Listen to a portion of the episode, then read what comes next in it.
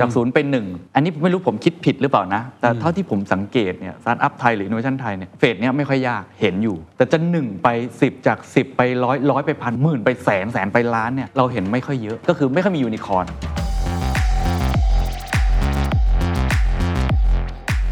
อะไรคือจุดตายอะจุดตายของการ scale framework ที่ใช้ไม้บรรทัดที่ควรจะวัด committee ที่ควรเข้ามาจับเนี่ยมันคนละ mindset กัน วิธีการทำเงินน่ะมันอาจจะต้องเป็นวิธีใหม่ๆ อาจจะไม่ใช่วิธีเดิมอะไรคือบทเรียนที่ได้และอยากจะแชร์เนี่ยๆผมว่า think big from day one นี่สำคัญมาก มันจะไปถึง big ป่ะไม่รู้อะแต่ฝันต้องใหญ่ก่อน This is the Standard Podcast. Eye opening for your ears. The secret sauce. สวัสดีครับ ผมเคนนักครินทร์และนี่คือ The Secret Sauce Podcast The Secret Sauce ตอนนี้ได้รับการสนับสนุนโดย KBTG What's your secret? ทุกท่านเคยได้ยินคำว่า zero to one ใช่ไหมครับ จากศูนย์ไปหนึ่งมันเป็นคำศัพท์ในเชิงการสร้าง innovation การสร้างนวัตกรรม หรือว่าการสร้าง startup คือการเปลี่ยนไอเดีย หรือว่าเป ลี่ยนเพนพอยต์ของคนเนี่ยให้เกิดเป็น product service หรือว่าเป็น innovation ออกมาให้ได้ การจะกระโดดจากศูนย์ไปหนึ่งเนี่ยยากมากนะครับ คือทำให้มันเกิดขึ้นเนี่ยมันต้องฝ่าฟัน โอ้หนทางต่างๆ มากมายเลย แต่ว่าวันนี้ไม่ได้คุยเรื่องนั้นครับ เพราะว่าจริง ๆ แล้วนอกจากความยากในการจากศูนย์ไปหนึ่งแล้วหนึ่งไปสิบสิบไปร้อยร้อยไปพันพันไปหมื่นหมื่นไปแสน หรือกระทั่งถึงล้าน ก็ยากไม่แตกต่างกัน ยากคนละแบบ นั่นก็คือการ scale up หรือในแง่ของการ growth ครับ คืออยู่ในสเตจของการ growth วันนี้มีโอกาสได้พูดคุยนะครับกับหน่วยงานของ KBank นั่นก็คือ KBTG ที่เป็น Tech Company นะครับว่ากระบวนการในการทำให้จาก 10 ไปร้อยร้อยไปพันพันไปหมื่นเนี่ยมันทำอย่างไร โดยที่เขามี use case หรือว่า case study 3 อันด้วยกันครับ ซึ่งแต่ละท่านอาจจะเคยได้สัมผัสกันมาบ้างนะครับ คลอดออกมาจาก แลบอันนี้เลยครับ อันที่หนึ่งก็คือ Make นะครับก็เป็นตัวจัดการการเงินเนาะคนรุ่นใหม่ก็ใช้กันค่อนข้างเยอะนะครับ อันที่สองครับคือตัวที่เรียกว่าขุนทองครับก็เป็นคล้ายๆ กับตัวหารเนาะตัวทวงเงินอะไรลักษณะแบบนั้นนะครับ แล้วก็อันที่ 3 ก็คือ Cubix ครับเป็น ICO Portal ล่าสุดก็คือ Destiny Token หรือว่าบุพเพสันนิวาส2นั่นเองนะครับ3เคสนี้อยู่ภายใต้ร่มของ KBTG หรือว่า KLab นะฮะซึ่งก็อยู่ในร่มของ KBank อีกทีหนึ่งเนี่ย น่าสนใจมากเลยว่าเขามีกระบวนการในการ scale up มันไปอย่างไร อะไรคือบทเรียนที่พวกเราน่าจะเรียนรู้ได้ โดยเฉพาะกับคนที่ทำงานด้าน corporate innovation ก็คืออยู่ในหน่วยงานใหญ่ ๆ องค์กรขนาดใหญ่ แต่จำเป็นที่จะต้องวิ่งเร็วขึ้น หาน่านน้ำใหม่ๆ เป็นสปีดโบ๊ทเป็นเรือเล็ก เป็นยานลูกในยานแม่ แล้วแต่คำศัพท์นะครับ วันนี้น่าจะเป็น case study ที่ทำให้ทุกคนเนี่ยได้เห็นภาพแล้วก็นำไปปรับใช้ได้ครับ ผมพูดคุยกับคุณโจ เชษฐพันธ์สิริดานุพัฒน์ครับ Managing Director จาก KBTG Labs ครับเราเคยคุยกันในครั้งนั้นครับจำได้ว่าคุยกันเรื่อง Innovation Runway ครับเพราะว่าเราไปชอบเรื่อง KBTG Lab เลย หรือว่าครับเป็น Innovation Lab ในการอืมทดลองหา Innovation ใหม่ๆ ทั้งในแง่ของเพิ่ม productivity ให้กับแบงก์หรือว่าหา new business ด้วยครับนะครับวันนี้คุยกันเหมือนภาคต่ออมให้เห็น growth stage ของมันว่าพอครับมี innovation แล้ว หรือมีไอเดียที่ดีแล้ว มี proof of concept แล้วเนี่ยอืมจะ scale มันไปยังไง ซึ่งผมคิดว่าน่าจะเป็นประโยชน์กับ คุณผู้ฟังและคุณผู้ชมที่กำลังอยู่ในสเตจนี้ หรือครับว่าเป็นคนที่ทำในองค์กรในเชิง corporate innovation อะไรครับแบบนี้นะครับ แต่ว่าก่อนอื่นเรา wrap up กันนิดนึงครับนะฮะหนังภาคต่อต้องมีการสรุปภาคที่แล้วกันนิดนึงว่า ในในความเข้าใจของโจเองเนี่ยครับ corporate innovation มันคืออะไรครับแล้ว KBTG Lab ทำหน้าที่อะไรครับ เราก็มองตัวเองเป็นส่วนผสมนะครับเอ่อเราก็พยายามจะเอาข้อดีของทั้งความเป็น large corporate แล้วก็ต้องการที่จะคิดได้เร็ว แล้วก็ innovate ได้เร็วเหมือน startup มาประกอบกันนะครับคือความต่างของ corporate innovation กับ standalone startup อะไรอย่างเงี้ยคือหนึ่งคือเราพยายามที่จะ leverage อืมขีดความสามารถของไม่ว่าจะเป็นอืมเรียกว่ายันแม่แล้วกันนะครับทั้ง KBTG KBank ฐานลูกค้า resources funding expertise ต่างๆครับในอีกมุมหนึงเนี่ยเราก็ต้องการที่จะทดลองได้เร็วด้วยนะครับคือต้องการที่จะเอิ่มมี room ที่จะ fail ได้ทดลองอะไรใหม่ ๆ ได้หลากหลาย แล้วก็ มีสปีดที่วิ่งได้เอิ่มอาจจะไม่ได้เร็วเท่าสตาร์ทอัพอย่างเงี้ยแต่ว่าก็เรียกว่าเร็วกว่า large เอ่อ corporate เอิ่มที่เป็น traditional ครับ KBTG Lab เนี่ยมีคำถามที่ 2 ของคุณเคนก็เป็น innovation labs นะครับในในเครือของ KBTG แล้วก็ KBank ครับจะสวมทั้งสองหมวกนะครับคือในหมวกหนึ่งเนี่ยก็คือคิดค้นค้นคว้าทดลองผลิตภัณฑ์ใหม่ๆ innovation ใหม่ๆ ของของตนเองจากบนท็อปซัมขึ้นมาอครัย่าบงเช่น Make by KBank หรือว่า Cubix หรือว่า even อืมขุนทองที่ตอนนี้ก็ก็มีฐานผู้ใช้เยอะขึ้นนะครับ ก็เป็นเป็นเป็น product ที่ที่คิดคนขึ้นมา อีกหมวกหนึงเนี่ยเราก็ยังเป็น innovation labs ที่ support ธนาคาร support KBank ด้วยนะครับเทคโนโลยีที่ที่เราเชี่ยวชาญอย่างครับ AI อย่าง blockchain เนี่ยเราก็มี blockchain technology center นะครับมีอืม AI data science capability ที่จะไป serve use case ทาง business ต่างๆ ของ KBank อย่างเช่นเอา AI ไปช่วยในการปล่อยกู้ช่วยในการทำ credit modeling เนี่ยก็จะเป็นอืม สิ่งที่ K- Klabs ทำเพื่อ support KBank เช่นกันครับครับเห็นภาพครับว่าแลบนี้ทำสองบทบาทเนาะเซิร์ฟแบงก์กับหาหน้าน้ำใหม่ไปเลยครับทีนี้ก่อนที่จะไปคุยเรื่อง growth stage อาจจะให้ช่วย wrap up ให้ฟังนิดนึงครับว่าตั้งแต่วันนั้นที่เราคุยกันจครันบถึงวันเนี้ยผลงานข้างในเป็นยังไงมั่งโดยรวมไอเดียต่างๆ ที่เราทำมีอะไรที่เป็นรูปเป็นร่างเล่าให้กับคุณผู้ชมคุณผู้ฟังได้รับรู้ครับครับหลาย ๆ ไอเดียในวันนั้นที่ยังเป็น proof of concept phase เป็นไอเดีย phase เนี่ยวันเนี้ยก็กลายมาเป็น เป็น product เป็น services ที่ออกไปแตะลูกค้าใช้งานมากขึ้น อย่างยกตัวอย่าง ก็คงจะกลับไปตัวอย่างเมกับคุณทองครับนะวันนี้ก็อาจจะเป็นเป็นสองตัวอย่างที่ก็เดี๋ยวอาจจะขยายความเพิ่มเติมได้ครับอีกเรื่องหนึ่งที่ต้องบอกว่าปี 2 ปีที่ผ่านมาฮอตฮิตมากปฏิเสธไม่ได้ก็คือ Digital Asset อ่านะครับ Digital Asset DeFi อย่างเงี้ย Kubix เนี่ยก็เป็นอืมผลิตภัณฑ์อันหนึ่งที่เกิดขึ้นจากกระบวนการนี้เหมือนกันนะครับตอนแรกเนี่ยก็เป็น seed of เออเล็กๆที่คิดกันใน Klabs นะครับเมื่อเรียกว่า 2 ปีที่แล้วนี่เอง แล้วก็เริ่มขยายใหญ่ขึ้นนะครับจาก POC นะครับไปชวน partner มาช่วยกันคิดช่วยกันทำสุดท้ายแล้วพอ regulation ชัดเจนว่าเออต้องไปขอ license ไปใน ICO portal เนี่ยเลยกลายเป็นว่าไอเดียเนี้ยก็ถูก spin off ไปเป็นอีกบริษัทหนึ่งนะครับก็เลยตั้งบริษัท Kubix ขึ้นมา เหตุผลที่ต้องตั้งเป็นบริษัทไม่เหมือนกับไอ้สอง product อันใช่แรกทั้ง MAKE ใช่ทั้งตัวขุนทองขุนทอง เพราะว่ามันมีเรื่องของ regulation ถูกไหมใช่ใช่ครับ ก็มีเรื่องของ regulation ด้วย แล้วก็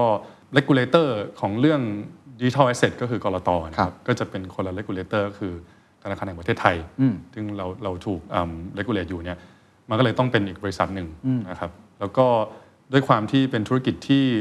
เอ่อใหม่มากนะครับก็หลาย ๆ คนก็ยังเรียกว่า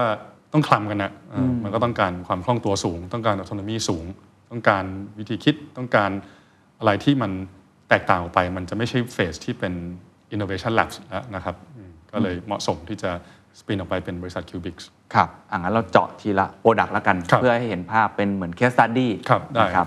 ทั้ง MAKE ทั้งขุนทองเนี่ยอืมมันอยู่ stage ไหนแล้วในตอนนี้ครับแล้วหน้าที่ของเราในการทำให้มันเติบโตขึ้น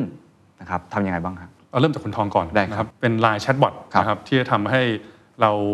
หารค่าข้าว หารค่าทริปหารค่าใช้จ่ายกับเพื่อนได้ง่ายครับๆนะครับก็มีรูปลักษณ์ที่น่ารักนะเป็นขุนทองแล้วก็ลากเข้ามาใน chatbot นะครับแล้วก็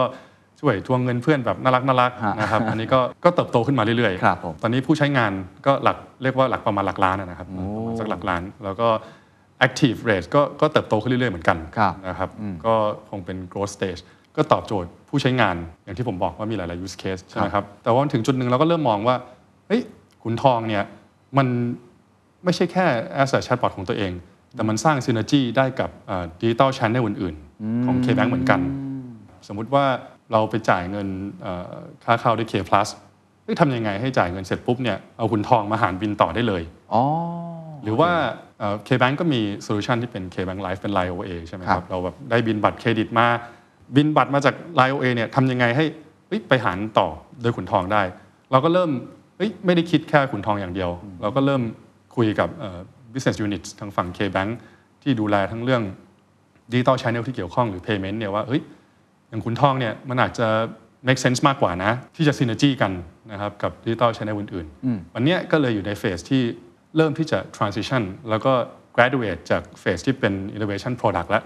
นะครับกลายเป็น digital service อันหนึ่งนะครับแล้วก็เริ่มมีการแตะมือกันระหว่างทีมงาน innovation labs เนี่ยกับทีม business owner ของ KBank แล้วก็ทำงานไปด้วยกัน จุดไหนที่เรารู้สึกว่าถึงเวลาแล้วครับที่เราต้องขยายมันต้องไปซินเนจี้กับ แผนกอื่นครับๆแล้วความยากง่ายของจุดตรงเนี้ยที่มันจะเป็นจุดที่เรียกว่าต่อของเราครับคืออะไรครับ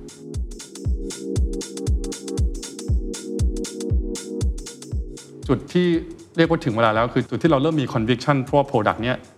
มันรอดแล้วอ๋อคือคือคนใช้แล้วกลับมาใช้ซ้ำความว่ารอดตีความยังไงครับ retention rate ดีขึ้นอืมคือไม่ใช่ว่าอ่าถ้าจ่ายเงินซื้อลูกค้าไปแล้วก็เขาก็มา แต่พอมาลองใช้แล้วก็เลิกใช้ ไม่ใช้ต่อไม่บอกต่ออ ถ้าเกิดเราเริ่มเห็นว่าเอ้ยคนใช้เราใช้ซ้ำครับ คนรู้จักมาบอกเราว่า เออ ชอบ คนใช้แล้วแนะนำให้เพื่อนใช้ต่อเนี่ยแปลว่าเออมันอาจจะฟลายได้ก้าวต่อไปเนี่ยมันควรจะกลายเป็นยังไงอืมนะว่าถึงจะเริ่มมี conversation อันนี้อ๋อคนะรับย้อนกลับไปนิดนึงขุนทองเนี่ยช่วงที่โควิดมาฮิตใหม่ ๆ 2020 เนี่ยก็ลำบากเหมือนกัน เพราะว่า มันเป็นแชทบอทที่เกิดขึ้นมาเพื่อช่วยคนหารบินค่าข้าวค่าเที่ยวใช่ไหมครับเราไม่ได้ออกไปกินข้าวตกัอนนนี้มีคนออกไปกินข้าวใช้ คนมันก็ไม่ใช้เลยเออเออก็ตกไปเลยฮะแต่ตอนนั้นเนี่ยเรามีออกฟีเจอร์ใหม่ คือไม่ใช่แค่หารเงินค่ากินข้าวค่าไปเที่ยว แต่ว่าหาร schedule bills คือ bills ที่มันมาทุกเดือน มันกลายเป็นว่าไอ้ feature อันเนี้ยมันโตขึ้นเรื่อยอืมอืมๆเพราะ behavior คนเป็นแบบนั้นโอ้คือคนไม่ไปกินข้าวไม่ไปเที่ยวก็จริง แต่พอช่วงโควิดช่วงแรกใช่ไหมครับครับไม่เคยสมัคร YouTube ก็ต้องสมัคร ไอ้ตรงนี้มันโตขึ้นเรื่อยอ่าๆก็เลยทำให้เราได้มาอีก key feature อันสำคัญอันหนึ่งครับครัแล้วพอตอนเนี้ยเอ่อธุรกิจที่ออกนอกบ้านเนี่ยไปกินข้าวไปดูหนังเนี่ยมันกลับมาแล้วอืมก็เลยได้โตทั้งสองขาแล้วโอเคขาที่เป็นแบบ casual มันก็กลับมาครับนะครับก็เลยก็เลยผ่านมาได้ ก็คือการพลิกวิกฤตให้เป็นโอกาสนั่นเองใช่มองหาfeature ใหม่ๆ ที่ตอบโจทย์ในตอนนั้น ซึ่งตอนนั้นก็พยายามดิ้นรนว่าอ่าก็คนไม่ไม่ออกไปใช้นอกบ้านแล้วครับมันจะช่วยประโยชน์ คนได้ยังไงอีกครับที่วันนั้นยังต้องการโอเคนะครับก็เลยมาเป็น feature นี้ครับอะเมื่อกี้ที่บอกว่ามัน here to stay แล้วมันอยู่ได้และครับกำลังจะบินครับคำถามคือจะรู้ได้ยังไงว่าควรบินไปทางไหนครับตรงเนี้ย K Labs ทำอะไรอยู่เพราะเมื่อกี้ครับบอกไปแล้วว่าผลลัพธ์ก็คืออะจะเข้าไปอืม integrateกับ service อื่น ๆ ของแบงค์ครับใช่ไหมครับ หรือว่าอะไรที่มันเป็น touch โอเค point ของคนเนี่ยรู้ได้ยังไงว่าต้อง fly ไปทางไหนที่ดีที่สุดสำหรับเราอะ ตอบยากเราก็ไม่รู้หรอกคือคือวันนี้ก็ไม่รู้หรอกว่าทางเรื่องมันดีหรือเปล่า แต่ครับว่าถามว่าจะไปทางไหนต่อเนี่ยก็ต้องคุยเยอะๆอะคุยกับ stakeholder ของเราเอง คุยกับหลาย business ที่เกี่ยวข้อง แล้วสุดท้ายเนี่ยมันจะเป็นการ trade-off ระหว่างสองคำคือ synergy กับ autonomy อ๋อคือ Product เนี่ยมันต้องการ autonomy มากกว่า หรือมันต้องการ synergy มากกว่าฮะอย่างผมยกตัวอย่างอย่างอย่าง Kubix เนี่ยมันต้องการ autonomy อืมเพราะว่าสุดท้ายแล้วมันด้วย regulation มันก็ไปอยู่ในยานใหญ่ก็ไม่ได้อยู่แล้ว นะครับแล้วก็สิ่งที่มันใหม่มาก มันต้องคิดมันต้องปั้นให้เร็วในครับเรือเล็กของตัวเองครับ autonomy มัน outweigh synergy อืมแต่สมมติขุนทองแชทบอทขุนทองจะ spin-off ออกไปเป็น company หนึ่งเลยหรือ product เลยมันก็อาจจะไม่ใช่ด้วยความเป็นแชทบอทเนี่ยมันอาจจะยังไม่ได้เรียกว่าใหญ่พอที่จะเป็น business หรือว่าบริษัท in itself ถูกไหมครับ แต่กลับกัน synergy มันกลับอาจจะเป็นสิ่งที่มีค่ามากกว่า ถ้าเราบอกว่าธนาคารก็มีช่องทาง mobile banking มีช่องทาง Line มีช่องทาง แล้วก็เพิ่มแชทบอทที่หารเงินได้มาอีกอันหนึ่งอืม synergy ระหว่างทั้งกลุ่มเนี่ยมันอาจจะมีค่ามากกว่าครับ autonomy ครับนะครับและตอนเนี้ยพอ use case ของขุนทองเนี่ยมัน work เนี่ยมันกลายเป็นว่าเฮ้ยมันอาจจะไม่ใช่แค่หารค่าข้าวหรือหารค่าเที่ยวก็ได้ เพราะว่า corporate อ่า enterprise partner ของเราเนี่ยที่พอเห็นแล้วก็เฮ้ยมี need คล้าย ๆ กัน สมมุติ enterprise partner ที่เป็นโรงแรม อยากจะส่งบิลไปเก็บเงินค่าโรงแรม สมมติ even ผมยกตัวอย่างทวงหนี้อย่างเงี้ยเอ้ยมันจะทำยังไงให้ภาพมันแบบน่ารัก simple เหมือนขุนทองได้ไหมอะมันกลายเป็นว่าสิ่งที่ทำเนี่ยมันอาจจะไม่ใช่แค่ use case เดียวแล้วอ๋อมันอาจจะต้อง replicate แล้วก็ไปใช้กับ use case อื่นๆได้ครับนะครับก็เลยเป็นที่มาว่าอืมมันอาจจะ make sense ที่ที่จะ synergize กลับเข้าไปที่อืม business unit ซึ่ง point เนี้ยจุดนี้ต้องคุยกันเรื่อง business value เลยไหมครับ หรือว่ายังไม่ถึงเฟสนี้ ก็มีหลายท่านะคครัรับบมีหลายท่าอย่างที่บอกไปก็เป็นเวย์หนึ่งแล้วกันที่ทางเอ่อฝ่ายธุรกิจฝ่าย business ก็มองนะครับว่าอ่าสมมุติว่า retail user เนี่ยก็ใช้แบบ casual ได้ แต่ถ้าเกิดมันเป็น for enterprise use เนี่ยมันก็อาจจะมีมี business model ได้นะครับแต่ว่าขาที่ขยายฐานลูกค้าเนี่ยก็ยังต้องทำต่ออมเพราะมันก็ยังมันก็โตแต่ก็ยังไม่ได้โตสุดๆ ก็ต้องทำคู่ขนานกันไป ครับ point ตรงนี้แหละครับที่อยากรู้ว่ากระบวนการทำงานจริงเป็นยังไง ตอนครับที่เราอยู่ในช่วงที่กำลังจะสเกลครับซึ่งสเกลไม่ใช่สเกลแบบแบบเดิมด้วย ต้องครับสเกลที่เรียกได้ว่าซับซ้อนมากขึ้นไปครับ synergy กับคนอื่นอีก ต้องคิดครับเรื่อง business value อีก user ก็ต้องเพิ่มคนอีกครับเพิ่ม capability ด้าน tech อีกครับหรือทำอะไรอยู่ก็ได้ครับตอนเนี้ยครัที่บกำลังทำอยู่ ตอนนี้ Make ก็เป็นอีกตัวหนึ่งที่อยู่ในเฟสสเกลนะครับอย่าง Make นี่อาจจะเล่าได้เยอะหน่อยเพราะว่าอาจจะอยู่ในเฟสที่ยังไม่ถึงขุนทองครับนะก็คือแต่ฐานลูกค้าก็ขยายโตขึ้นเป็นลำดับนะครับที่คุณเคนพูดเมื่อกี้ สเกลยังไง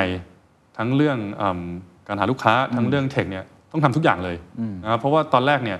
พอเราบอกว่าเป็นเป็น Product ที่เกิดขึ้นมาจากความเป็น proof of concept เป็น innovation lab เนี่ยครับวันแรกเนี่ยถามว่าเราสร้างบ้านวันแรกเนี่ยเราไม่ได้สร้างตึก 20 ชั้นหรอกอ่าถูกครับเพราะเราไม่รู้ว่าคนใช้เยอะขนาดไหนใช่ถ้าวันแรกสร้างแบบโอ้โหรากฐานแข็งแรงมากมันแป๊กก็มีประโยชน์ใช่ไหมครับแล้วเราก็สร้างเป็นแบบตึกแบบพอใช้ได้อินฟราสตรักเจอก็ก็ flexible ก็ดีระดับหนึ่ง แต่ถามว่ามันยังคิดไม่ออกแล้วว่าวันแรกเนี่ยคนจะมาเป็นหลักแสนหลักล้านหลักสิบล้านไหมนะครับ ทีนี้พอพอมันเริ่มโตขึ้นเนี่ยมันก็ต้องเห็นแล้วว่าเอ้ยรากฐานมันเริ่มต้องปรับแล้ว เรื่องทีมเทคโนโลยีเนี่ยต้องสเกลมากขึ้นแน่นอนนะครับจาก engineer สิบคนเป็น 20 คนเป็น 30 คนเอ่อสมมติอย่างยกตัวอย่าง Make by KBank เองเนี่ย engineer ก็ก็รวม 30 กว่าคนแล้วนะครับแล้วก็ยังต้องโตไปอีกเรื่อยๆนะครับไม่ไม่ใช่เพียงแค่ว่า ต้อง ramp up feature ใหม่ให้เร็วขึ้น แต่ทำบ้านให้แข็งแรงมากขึ้น รับลูกค้าได้มากขึ้น performance สูงขึ้นเนี่ยมันก็ยังต้องทำต่อไปเรื่อยๆครับนะครับอีกขาหนึ่งขาที่เป็น product development ขาที่เป็น marketing เนี่ยก็ต้องวิ่งหาทุกวิถีทาง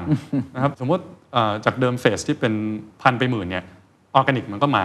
หรือว่ามาออกรายการคุณเคน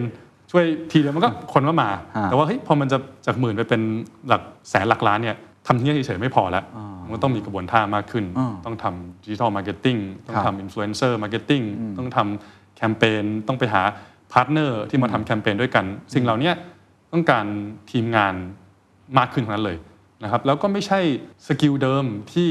Innovation Labs แต่เดิมมีถูกไหมครับเพราะตอนแรกเราเป็น Labs มันก็จะเป็นคนที่คิดแบบเอ่อสร้างของเป็น Labs เนี่ยแต่พอจะเริ่มโตขึ้นเนี่ยเฮ้ยมันต้องมีคนที่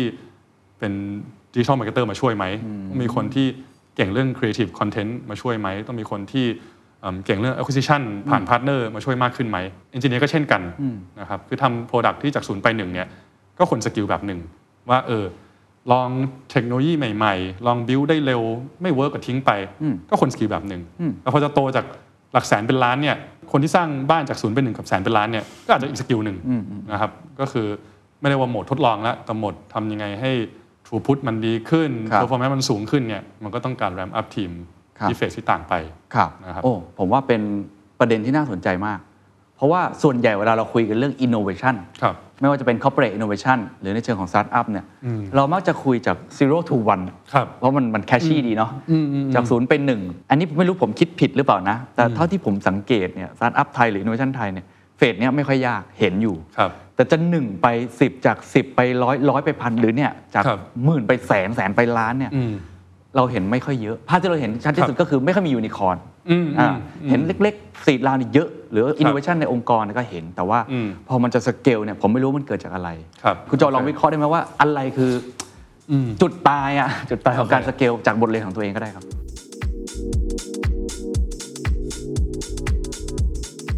โอ้จริงคำถามเมื่อกี้ดีมากเลยมีครับมีอยากอยากตอบหลายจุดมากเลยขอก็จะเป็นจุดตายขอตอบข้อนี้ก่อนโอเคครับว่าศูนย์ไปหนึ่งกันหนึ่งเอ่อหรือว่าสิบไปร้อยเาร้ไปอยไปแสนพันไปล้านก็ได้ อันนี้เรียนมาจากพี่กระทิงอ่าพี่กระทิงเพิ่งสอนจากศูนย์ไป growth phase จาก growth phase ไป mature เนี่ย framework ที่ใช้ไม้บรรทัดที่ควรจะวัด committee ที่ควรเข้ามาจับเนี่ยมันคนละ mindset กัน เราเองอะก็ทำผิดพลาดหลายครั้ง คือจากศูนย์ไปหนึ่งเนี่ยเบลอๆอยู่เนี่ยเราไปเอา framework ของแบบว่า คุณคิดครบหรือยัง ความเสี่ยง security ครบทุกมุมหรือยัง scalability คิดครบหรือยัง แต่ว่าน้องคนที่ทำบอกว่าเฮ้ยผมยังไม่ได้สร้างของเลยต้องต้องคิดว่า scalability แล้วเหรอ ใช่ไหมครับกลับกันพอกำลังจะโตแล้วเนี่ยแสนไปล้านแล้วเนี่ยแต่เราเรายังเราถ้าเรายังมีแต่คนที่คิดแบบ ฉันจะเบื่อแล้วอยากทำของใหม่เอาของใหม่ไม่ไม่อยากสเกลแล้วไอ้เรื่อง risk เรื่อง scalability คิดไม่ออกอยากทำของใหม่ มันก็จะไม่ match ฉะนั้นในฐานะที่เป็นเรียกว่า สปอนเซอร์หรือว่าผู้บริหารด้วยเนี่ยเราต้องเข้าใจว่าไอ้ product ตัวเนี้ยเฮ้ยมันอยู่ phase นี้มันต้องวัดเขาแบบนี้ หรือว่ามันอยู่ phase นี้แล้วมันต้องวัดเขาอีกแบบหนึ่งมันต้องการคนอีกแบบหนึ่งต้องการ funding อีกแบบหนึ่งถ้าบอกว่าศูนย์ไปหนึ่งเนี่ยแต่ขอเงินร้อยล้านมันก็ไม่ใช่ใช่ไหมครับแต่ถ้าเกิดบอกว่าจะสเกลไปเป็นล้านล้าน user แล้วเนี่ยแต่ว่าเอองบ marketing ให้เขาแค่แบบล้านสองล้านมันก็ทำไม่ได้มันมันต้องมันมันต้องวัดคนละแบบเห็นภาพครับ ทีนี้ถามว่าสิ่งที่เราเจอมาครับว่าทำไมมันถึง สเกลไม่ได้หรือว่าไม่ไม่ไม่ถึงคาดแล้วกัน จริง ๆ ต้องบอกว่ากว่าจะมาเป็น MAKE ขุนทองเนี่ยเราทำเยอะกว่านี้เยอะมากเลยนะเราเราเราเรามีตัวที่มี product อื่นเยอะฮะมีมีมีอีกที่ที่แบบยังรอวันที่จะโตอยู่หรือว่าซอมบี้ไปแล้วหรือว่าปิดไปแล้วเนี่ยมันก็มีอยู่อีกเยอะเยอะเลยนะครับอ่าคือหลาย ๆ ครั้งเนี่ยที่ที่ผมสังเกตเห็นแล้วกัน personal ครับส่วนตัวเนี่ยครับด้วยความที่เป็นหลักเนี่ยเราจะมีคนที่คิดแบบชอบคิดแบบศูนย์ไปหนึ่งเยอะ แต่พอจะโตไปเนี่ยมันแค่มุม ดิจิตอลมุมเทคมุม product development อะมันไม่พออมันต้องคิดภาพใหญ่ต้องคิด synergy กับ organization มากขึ้น ต้องมีคนที่มาวาง operation ว่าเฮ้ยถ้าลูกค้าเยอะขึ้นอย่างเงี้ย operation flow มันต้องอย่างนี้นะ ซึ่งคน skill เหล่านี้เราไม่ได้มีเยอะ เพราะเราเราเป็น innovation lab ตอนแรกครับเราก็ต้องเริ่มหาอ่าใช่ไหมครับ หรือว่าพอ product เริ่มใหญ่ขึ้นเนี่ย impact มันเยอะขึ้น แต่เดิมคุณบอกว่า security หรือ infra เนี่ยผ่อนไปก่อนได้อย่างเงี้ย พอลูกค้าเป็นแสนมันนี่เหมือนหลักพันแล้วทำอะไรผิดพลาดไม่ได้เลย impact มันเยอะมาก มันก็ต้องมองเรื่องพวกนี้เข้มขึ้น เรื่อง compliance เรื่อง risk framework เรื่อง security เนี่ยมันก็ต้องคิดเข้มข้นขึ้น ซึ่งการที่เราจะผ่านจากจุด POC ไปเป็น growth ได้หรือเปล่าเนี่ยมันอยู่ที่ว่าเราเรา mature up อืมทีมได้ได้เร็วพอแค่ไหนนะครับเทคโนโลยีก็เหมือนกันครับเราก็ต้องหาคนมากขึ้นใช่ไหมครับเอ่อซึ่งการทั้งหาคนการสร้าง capability เนี่ยมันไม่ใช่แค่ว่ามีเงินแล้ว แป๊บเดียวเสกได้ด้วยนะ จริงมันปุ๊บถ้ามันเสกได้ก็ดีแต่มันอ่าไม่ได้ อ่าเพราะว่าผมยกตัวอย่างเลยสมมติว่าจะสเกลอย่างเงี้ยอ่าว่าทีมตอนแรกทำมาศูนย์เป็นหนึ่งเนี่ยมีมีแค่สิบคนใช่ไหมครับเราบอกว่าเฮ้ย product เนี่ยมันโตแล้วเราเทเงินมาเลยคุณคุณโตให้เป็น 10 เท่าทีอย่างเงี้ยมันไม่ใช่ว่า 10 คนจะเพิ่มไปเป็นร้อยคนได้ โดยที่มีเงิน 10 เท่าแล้วจะทำได้ อืมจริงมันต้องสอน จริง มันต้องกลุ่มมันต้องสอน มันต้อง hi- hiring มันก็ใช้เวลา hiring เข้ามาก็ต้องมาเข้าใจ codebase ต้องมาเข้าใจ architecture มันต้องแผนล่วงหน้าเหมือนกัน คือคือบางทีแบบมันเห็นทรงแล้วว่าเฮ้ยอันเนี้ยมันน่าจะไปได้เนี่ยทั้ง resource ทั้ง budget ทั้ง time เนี่ยต้องให้ก่อนครับอืมซึ่งประมาณตอนนี้ KBTG ก็ยังอยู่ใน phase นี้ ใช่ก็ยังอยู่ใน phase ใช่ไหมฮะนี้หรือมีบทเรียนที่ทำแล้วสำเร็จไหมฮะ มาเล่าให้ฟัง คงไม่ไม่ได้เรียกว่าจบแล้วนะคครัรับบแต่ครับ แต่ว่าอะถ้าถามว่า MAKE ก็มาถึงวันนี้ก็เป็นสิ่งที่ happy นะครับกับ speed ในการโตนะครับแต่ว่าก็ยังไม่ได้ถึงจุดที่สำเร็จหรอกนะครับเอ่อก็ยังมีสิ่งที่ต้องทำอีกเยอะครับในการเติบโตลูกค้าแล้วก็ business model อะมีมีอีกเรื่องหนึ่งครับคือตอนนี้เราก็ยังมองเราเราก็ยังคิดไปถึงว่าจะ growth ยังไงเนี่ยครับแต่พอพอถึงจุดหนึ่งแล้วเนี่ยมันก็จะไม่ใช่แค่ฐานลูกค้าหรือว่า growth แล้วพอแล้ว สุดท้ายแล้ว business value tangible business values หรือว่า business model เนี่ยมันคืออะไรนะครับเราก็เริ่มคิดแล้วเราก็เริ่มคิดอะเพราะฉะนั้นเห็นตัวอย่างใน 2 feature 2ครับ product นะครับที่มีท่าคล้ายๆกัน แต่อาจจะครับอยู่คนละ stage อืมอีกอันหนึ่งก็คือตัว Kubix ครับ เห็นบอกว่าก็จะเป็นอีกท่าหนึ่งก็คือต้องอืม spin off ออกมาเลยครับเป็นบริษัทด้วยเรื่องของ compliance อันนี้เล่าให้ฟังนิดหนึ่งครับว่าบทเรียนที่ได้คืออะไรครับโอ้คิวบิกก็น่าจะเป็นอีกตัวหนึ่งที่ที่ยากมาก ๆ เลยเหมือนเหมือนกันนะครับ เพราะว่าเอิ่มมันต่างกันยังไง เพราะว่า Cubic เนี่ยพอสปินออกมาเป็น separate entity ที่ไปขอ ICO portal license ใช่ไหมครับ เป็นธุรกิจการเงินที่ถูก regulation ชัดเจน หมายความว่าต่อให้คุณมีลูกค้า จะ10คนหรือร้อยคนหรือพันคนก็แล้วแต่เนี่ยบางเรื่องเนี่ยมันต้องทำเต็มตั้งแต่วันแรกอ่าเข้าใจ เพราะว่าเรากำลังพูดถึงการเสนอขายเหรียญโอเคการเอิ่มรับเงินของนักลงทุนเข้ามาครับการดูแลว่าเหรียญถูก allocate เข้าไปถูกต้องไหม มันแปลว่า operation for customer service เอ่อ contact center เอ่อ compliance อะไรพวกนี้ต่างๆเนี่ยมันต้องทำเต็มที่อะมันเหมือนกับตั้งแต่วัแรทำยา ทำยาจะทำล้านเม็ดกับเม็ดเดียวถูกถูกแต่คนกินก็เหมือนกันที่ที่ follow มันเยอะมากเข้าใจ safety เอ่ยใช่เลยอ่าใช่เลยครับคือมันนอาจจะต้องเป็น4 billion ซึ่งซึ่งถ้ามันแป๊กก็แป๊กแต่มันไม่ใช่บอกว่าเฮ้ยค่อยๆทำค่อยๆโตค่อยๆลองได้ใช่ไหมครับอันอันนี้คือจุดจุดจุดแรกที่ต่างครับจุดที่2เนี่ยพอพอมันเป็น regulated business ละกันนะครับหลายๆเรื่องเนี่ยมันก็ใหม่สำหรับเราเหมือนกันนะเพราะ regulation ก็ใหม่เอาครับแค่ตอนที่ต้องต้องดับไปขอ license เนี่ย ก็ก็คลำกันพอสมควรแล้วนะครับ ทีมเทคโนโลยีทีม infra ทีม security ทีม risk ทีม compliance ก็มาต้องช่วยกันทุกคนรวมพลังกันจนจนจนขอ license ผ่านมาได้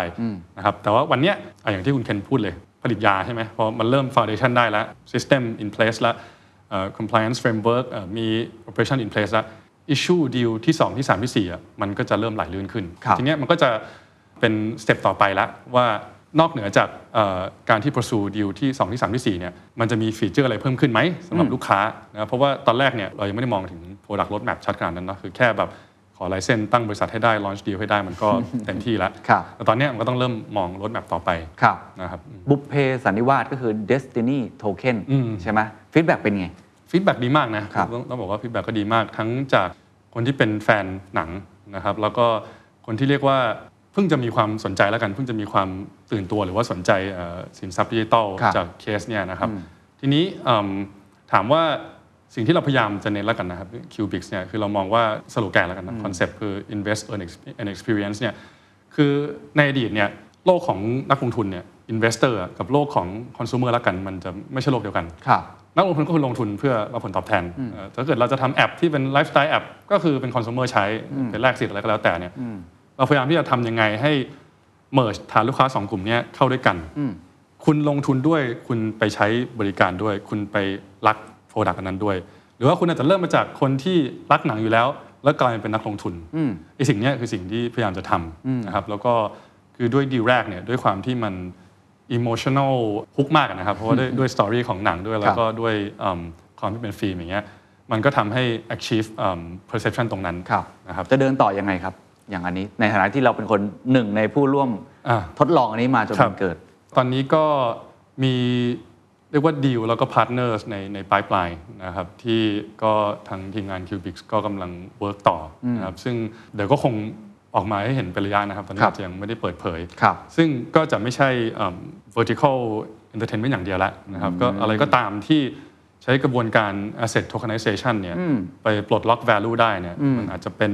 real estate มันอาจจะเป็น lifestyle อาจจะเป็น hospitality เนี่ยก็มีพาร์ทเนอร์ครับหลายหลายคนที่พยายามจะคุยอยู่ครับนะครับครับอันนั้นคือในมุมมองของว่า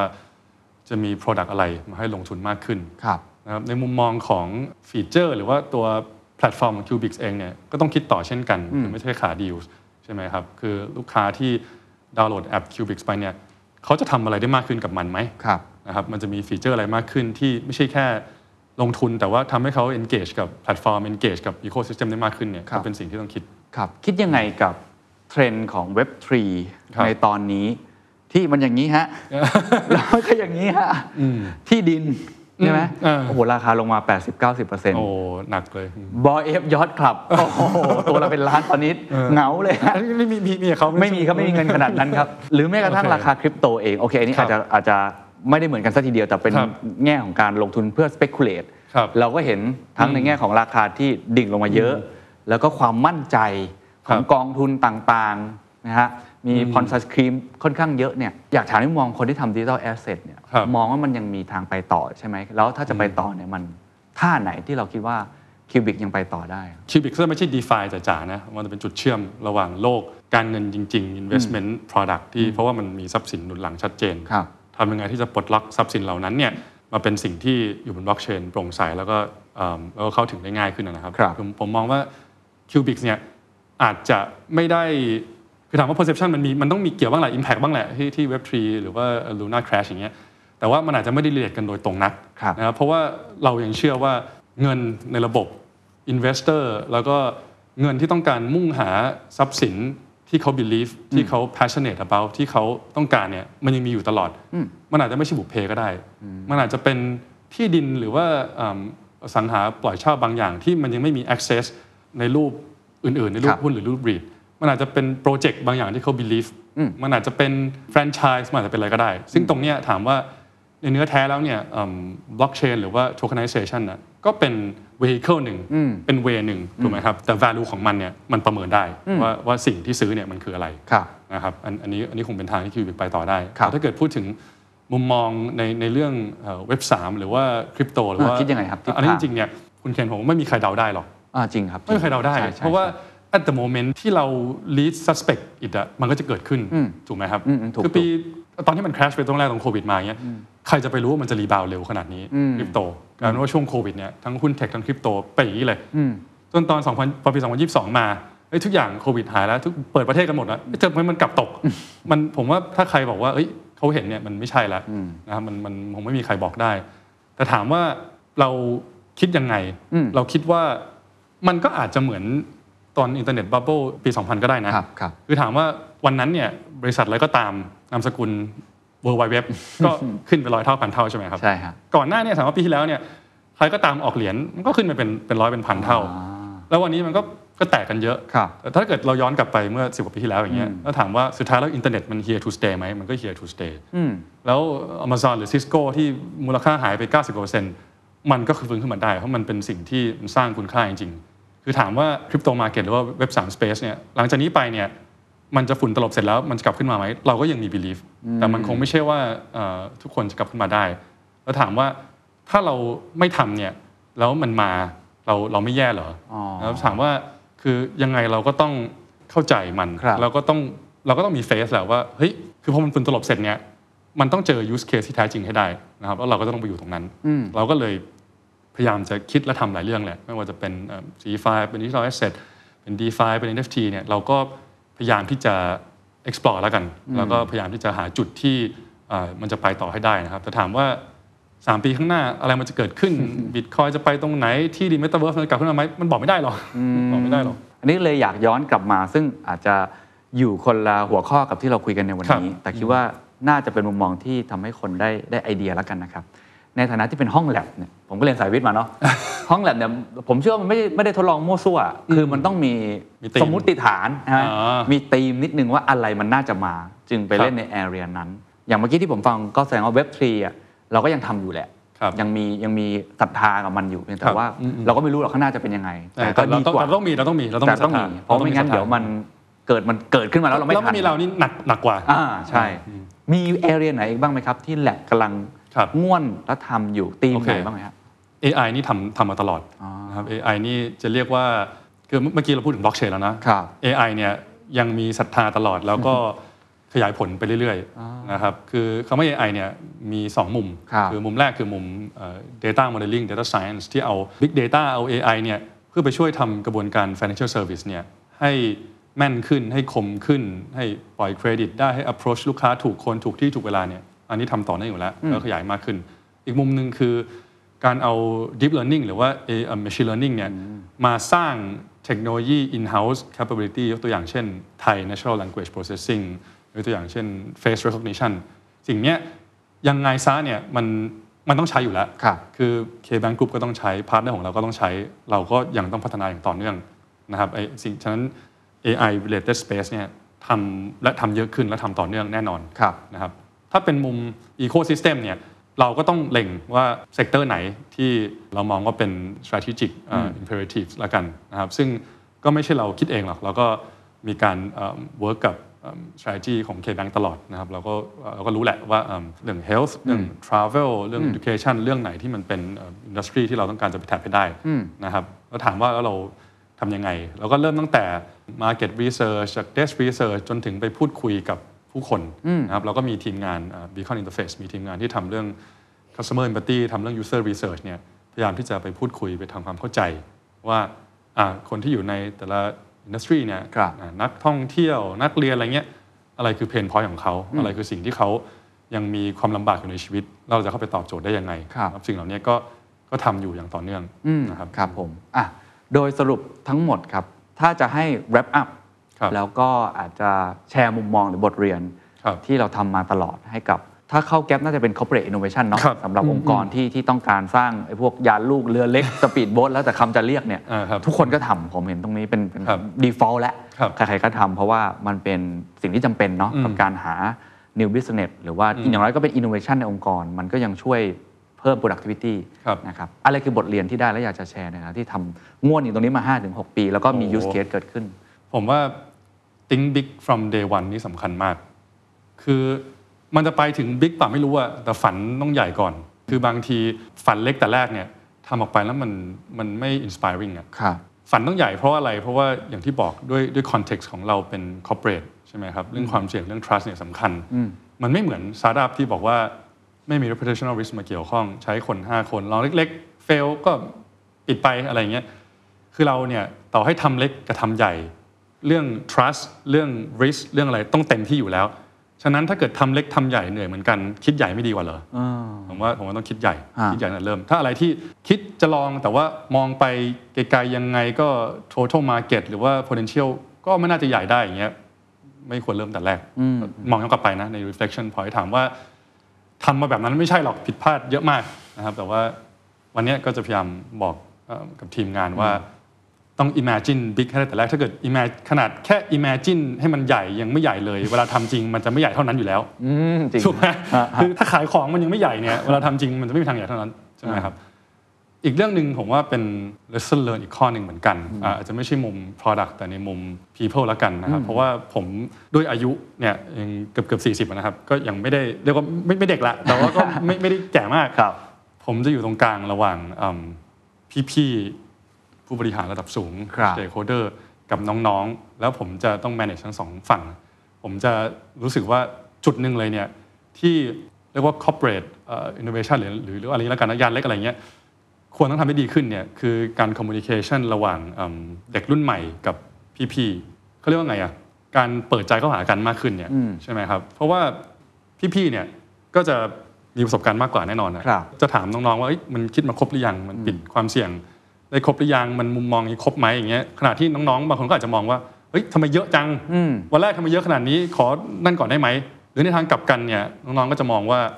เฮ้ยเขาอินโนเวทีฟเขาแบบเข้าใจเรื่องเว็บ3เรื่อง wallet มากกว่าอะไรเงี้ยแต่มุมมองในเรื่องความเสี่ยงของลูกค้าเรื่อง operational flow เรื่องการที่จะ scale เป็นธุรกิจได้เนี่ยเขาไม่มีประสบการณ์เท่าพี่ๆหรอกอ่าใช่ไหมคือการแต่ถ้าเกิดเรา open ในการที่จะเข้าใจ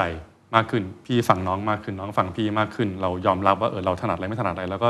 seek out um, synergy กันเนี่ยผมว่าเป็นบทเรียนที่สำคัญ ซึ่งด้วยความที่ผมอยู่เรียกว่ากลางๆแล้วกันแล้วต้อง manage ทั้งคู่เนี่ยครับมันจะเห็นเลยมันจะเห็นแกลบเลยว่าน้องๆก็ต้องการไปเร็วมันทำไมต้องเอิ่มต้องเซ็กเคียวขนาดนั้นทำไมต้องคิดอะไรครบขนาดนั้นลองก่อนไม่เฟลไปได้ไหมอ่าแต่ว่าในมุมหนึงก็ต้อง manage เขาเพราะว่าเฮ้ยแต่ว่าคุณก็ต้อง planning เหมือนกัน คุณก็ต้องตอบคำถามได้ คุณก็ต้องคิด ถึงมันจะไม่ครบสุดๆ แต่ก็ต้องคิดให้เข้มมากขึ้นขณะเดียวกันเราก็ต้อง manage พี่ๆว่าเอ้ยใจเย็นให้เขาลอง ถ้ามันไม่ลองวันนี้ไม่ลองสักสิบยี่สิบตัวมันจะมีตัวหนึ่งที่มันเวิร์กได้ยังไงอ่าอ่าเราอย่าเพิ่งไปเอิ่มไปตัดไม้ตั้งแต่มันยังไม่โตอืมบางอย่างถ้ามันไม่ได้เสี่ยงเยอะ ไม่ได้ใช้เงินเยอะ ไม่ได้ใช้คนเยอะ ให้ลองไหมอืมผมว่า การจูนกันเนี่ยสำคัญมาก โดยเฉพาะ corporate ใหญ่จริงฮะๆ เป็นซาร่ามันไม่ไม่มีปัญหาอยู่แล้ว ใช่ใช่ไหมครับ อ่าไหนๆคุยเรื่องนี้แล้วสุดท้ายแล้วกันนะครับ ครับชวนคิดแล้วกันชวนคิดครับเมื่อเราพูดถึง corporate innovation เนาะถ้าเป็นระดับชาติล่ะ อื้อหือ Na- nation โอ้ย innovation ยากมากเลย ชวนคิดเล่นๆชวนคิดเล่นโอเคๆในฐานะที่อยู่ในวงโอเคการนี้ แล้วก็อาจจะทำงานหลายที่มาก่อนครับนะครับว่าเราก็พูดกันเรื่องนี้นะว่าประเทศไทยต้องมี innovation ต้องสร้าง innovation อะไรต่างๆ แล้วเนี่ยถ้าถ้าพูดภาพใหญ่ในเชิง ecosystem ทั้งหมดเนี่ย มันจะเกิดสิ่งนั้นได้ยังไงในในระดับสเกลระดับชาติ หรือว่าในระดับอุตสาหกรรมแล้วกันสมมติว่าครับอุตสาหกรรมธนาคารอ่าการเงินอะเราจะครับอยากทำดันให้มันเกิดเหมือนที่เราทำ QR code ได้ ซึ่งผมอืมคิดว่ามัน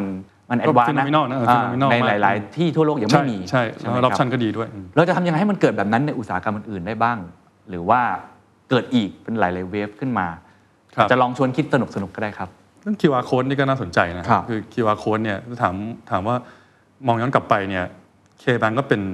เจ้าแรก ๆ เหมือนกันนะที่ทดลองก่อน ตอนเกิดขึ้นมาเนี่ยเราก็ยังไม่ได้ชัดหรอกว่าเออมันจะต้องใช้ทั่วประเทศหรืออะไรเงี้ยแต่ว่าเราก็ลองเล็กๆ ผมผมจำได้เลยเพราะว่าเพราะว่าโปรเจกต์ที่ทำ QR QR code payment เนี่ยถ้าในฝั่ง KBank เองนะครับ ก่อนจะเป็น nationwide พร้อม เพย์ QR เนี่ยเราเริ่มที่โรงอาหารของบริษัทอ๋อ ที่ที่ KBTG แล้วก็ขยายไปสามโรงอาหาร คล้ายๆที่บอกว่าให้ให้อาหาร dog food dog food กินกันเองก่อนซึ่งไอ QR code นี่แหละ Feed dog food QR code นี่แหละจำได้เลยคือคือเริ่มจากที่ canteen ของมหาเอ่อของบริษัทฮะนะครับหนึ่ง canteen ไปสาม canteen ไปรอบๆเอ่อบริษัท ซึ่งผมว่าพอลองผิดลองถูกเล็ก ๆ แบบนั้น โดยที่มันไม่ได้แบบฟันแต่แรกว่าเฮ้ยมันต้อง roll out ทีทั่วประเทศแล้วต้องแบบ fail proof สุดๆอะไรอย่างเงี้ยผมว่ามันก็ดีนะดังนั้นผมว่าเรื่องมี sandbox ให้ทดลองเล็ก ๆ ก่อนอืม limit ไม่เยอะทดผิดพลาดได้อย่างเงี้ยผมว่า replicate อันเนี้ยไปใช้กับอุตสาหกรรมอื่นได้เนี่ยมันก็น่าสนใจ เพราะว่ามันก็ proven มาแล้วว่ามันเวิร์กจริงๆ ใช่ไหมครับ ว่าเออมันลองเล็กๆ ก่อนแล้วทุกแบงก์ก็ทำเหมือนกันผมจำได้ไม่ใช่เคแบงก์อย่างเดียว ผมจำได้ว่าแบงก์อื่นเนี่ยไปกินข้าวที่โรงอาหารเขาเขาก็เริ่มจากโรงอาหารเหมือนกันโอเคเริ่มจากโรงอาหารเหมือนกันใช่ไหมครับแต่พอทุกคนเริ่มแล้วมันเริ่มเริ่มคุยกันว่าเฮ้ยเฮ้ยมันอาจจะ มันอาจจะ synergize กันเป็นทั้งวงและเป็น nationwide ได้เนี่ยมันถึงค่อยๆต่อยอด โอเค แต่ว่าวันแรกเนี่ยถ้าเกิดยังไม่เห็นของเลยอะยังไม่เห็นของเลยจะมาคุยกันบนห้องประชุมหรือบนสไลด์อย่างเดียวว่าจะฟาดแบบเนี้ยไม่ง่ายไม่ง่าย เริ่มเล็ก ๆ ก่อนเนาะใช่เริ่มในเล็โรงกอาๆแต่หารขอก่อนขอให้เห็นของ ครับ ซึ่งซึ่งการเห็นของเล็กๆ และจับได้และได้ลองใช้ถึงแม้คนหลักร้อยหลักพันเนี่ยเราเห็นมาแล้วว่ามันมีคุณมันมีประโยชน์จริงๆคือการที่เห็นของที่ demoable แล้วก็ใช้ได้จริงๆอะครับ แล้วคนก็ลองไปใช้เอาแค่กินข้าวในโรงอาหารนี่แหละ ทุกวันทุกวันเนี่ยมันมีคุณค่ามากกว่า จะมาถกเถียงกันบนสไลด์ แล้วคิดเคสให้ครบ แล้วคิดเอิ่ม financial project อะไรให้มันเป๊ะเนี่ยมากอืมเพราะพวกนั้นเพราะสุดท้ายแล้วเนี่ยคุยกันแค่บน powerpoint เนี่ยมันไม่มีทางตอบอะไรได้ ครับโอ้เห็นภาพครับอะครับ สุดท้ายจริง ๆ แล้วกันนะฮะตัวแลบเองที่ครับโจเป็นคนดูแลเนี่ยมองอนาคตของมันยังไง อยากให้มันเป็นอะไรอาจจะ 3 ปีข้างหน้า 5 ปีข้างหน้าก็ได้ครับ โอเค สองปีที่แล้วครับที่ที่เราคุยกันเราทดลองเยอะๆ วันนี้เอิ่มแล้วก็แมเนจของพี่กระทิงด้วยนะเราเราเริ่มโฟกัสเรื่องการ grow มันให้ได้ครับนะครับ next step เนี่ยแค่ออกมาเป็นเป็น product ที่รอดได้คนใช้แล้วโตได้เนี่ยไม่พอแล้ว มันต้องเป็นต้องเริ่มสร้าง business value แล้ว อันนี้ก็เป็นโจทย์ที่ชัดจากผู้บริหารนะครับฉะนั้นในอนาคตเนี่ยมันน่าจะต้องเป็น innovation labs ที่ support ธุรกิจอ่าหลักของธนาคารอยู่แน่นอนแหละครับแต่ว่า product ที่ตัวเองทำออกมาเนี่ย มันต้องสามารถ sustain มี revenues เข้ามาหล่อเลี้ยงตัวเอง แล้วเติบโตได้นะครับต้องกลายเป็นไม่ใช่แค่ innovation labs แต่กลายเป็น business entity ได้นะครับหรือแม้กระทั่ง product innovation เนี่ยทางพี่กระถิงก็ให้โจทย์ว่าเฮ้ยมันอาจจะไม่ใช่แค่ product innovation แล้วมันต้องเป็น business model innovation ด้วยคือถ้า product ออกไปมันใหม่มันเป็นประสบการณ์ที่คนไม่เคยใช้มาก่อน แม้กระทั่งวิธีการทำเงินน่ะมันอาจจะต้องเป็นวิธีใหม่ ๆ อาจจะไม่ใช่วิธีเดิมๆ อาจจะไม่ใช่ business model หรือว่า monetization แบบเดิม สิ่งเหล่านี้ยังใหม่มากเรายังเพิ่งเริ่มคิดเอง เพราะวันเนี้โฟกัสเราก็คือยังไง Product ต้อง success ต้องใหญ่ก่อนแหละเพราะถ้าคนไม่มาใช้ก็สุดท้ายมันไม่ควรจะจ้ำไปเร็วขนาดนั้น แต่ถามว่า 3 ปี 5 ปีข้างหน้าเนี่ยเราต้องเป็น innovation lab ที่ sustain ตัวเองมี business revenue มาหล่อเลี้ยงให้ได้ครับแต่ก็ยังต้องไม่หยุด